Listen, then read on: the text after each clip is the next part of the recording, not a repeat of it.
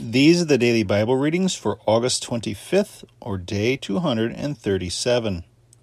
Prayer to the Holy Spirit. In the name of the Father, and of the Son, and of the Holy Spirit, Amen. Come, Holy Spirit, fill the hearts of thy faithful, and kindle in them the fire of thy love. Send forth thy Spirit, and they shall be created, and thou shalt renew the face of the earth. Amen. The book of Isaiah, chapters 23 and 24. The burden of Tyre. Howl, ye ships of the sea, for the house is destroyed, from whence they were wont to come, from the land of Chathim. It is revealed to them. Be silent, you that dwell in the islands. The merchants of Sidon, passing over the sea, have filled thee. The seed of the Nile and many waters, the harvest of the river is her revenue, and she has become the mart of the nations. Be thou ashamed, O Sidon, for the sea speaketh even to the strength of the sea, saying, I have not been in labor, nor have I brought forth, nor have I nourished up young men, nor brought up virgins. When it shall be heard in Egypt, they will be sorry, when they shall hear of Tyre. Pass over the seas, howl, ye inhabitants of the island. Is not this your city which glorified from of old in her antiquity? Her feet shall carry her afar off to sojourn. Who hath taken this counsel against Tyre, that was formerly crowned, whose merchants were princes, and her traders the nobles of the earth? The Lord of hosts hath designed it, to pull down the pride of all thy of all glory, and bring to disgrace all the glorious ones of the earth. Pass thy land as a river, O daughter of the sea. Thou hast a girdle no more. He stretcheth out his hand over the sea. He troubled kingdoms. The Lord hath given a charge against Canaan to destroy the strong ones thereof. And he said, Thou shalt glory no more, O virgin daughter of Sidon, who art oppressed. Arise and sail over to Chathim. There also thou shalt have no rest. Behold, the land of the Chaldeans. There was not such a people. The Assyrian founded it. They have led away the strong ones thereof into captivity. They have destroyed the houses thereof. They have brought it to ruin. Howl, O ye ships of the sea, for your strength is laid waste. And it shall come to pass in that day that thou, O Tyre, shall be forgotten seventy years according to the days of one king. But after seventy years there shall be unto Tyre as a song of the harlot of a harlot. Take a harp, go about the city, thou harlot, that has been forgotten. Sing well, sing many song a song, that thou mayest be remembered.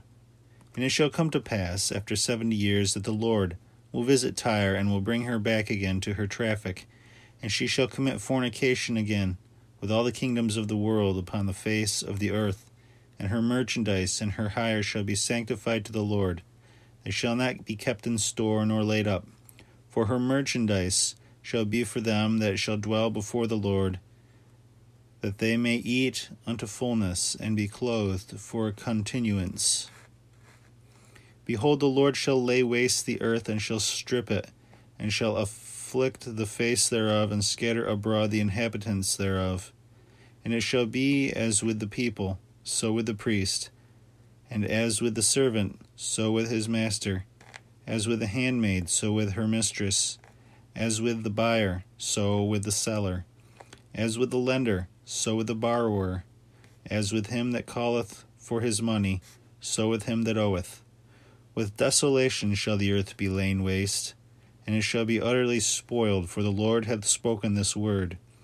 The earth mourned and faded away, and is weakened.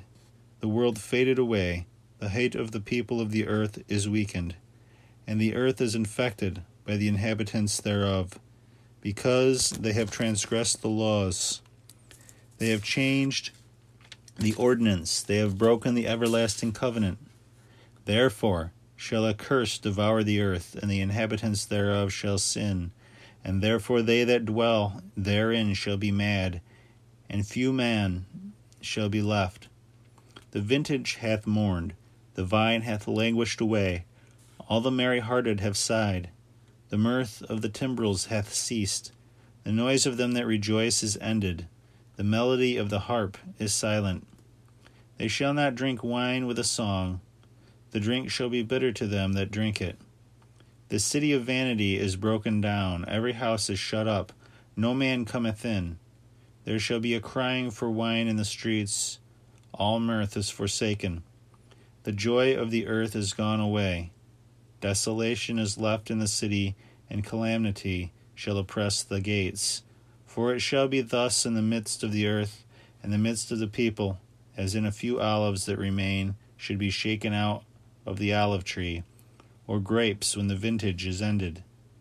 These shall lift up their voice and shall give praise. When the Lord shall be glorified, they shall make a joyful noise from the sea. Therefore, glorify ye the Lord in instruction, the name of the Lord God of Israel, in the islands of the sea. From the ends of the earth we have heard praises, the glory of the just one. And I said, My secret to myself, my secret to myself, Woe is me! The prevaricators have prevaricated, and with the prevarication of transgressors they have prevaricated. Fear and the pit and the snare are upon thee, O thou inhabitants of the earth. And it shall come to pass that he that shall flee from the noise of the fear shall fall into the pit, and he that shall rid himself out of the pit shall be taken in the snare. For the floodgates from on high are opened, and the foundations of the earth shall be shaken. With breaking shall the earth be broken, with crushing shall the earth be crushed with trembling shall the earth be moved. With a shaking shall the earth be shaken as a drunken man, and shall be removed as the tent of one night, and the iniquity thereof shall be heavy upon it, and it shall fall and not rise again.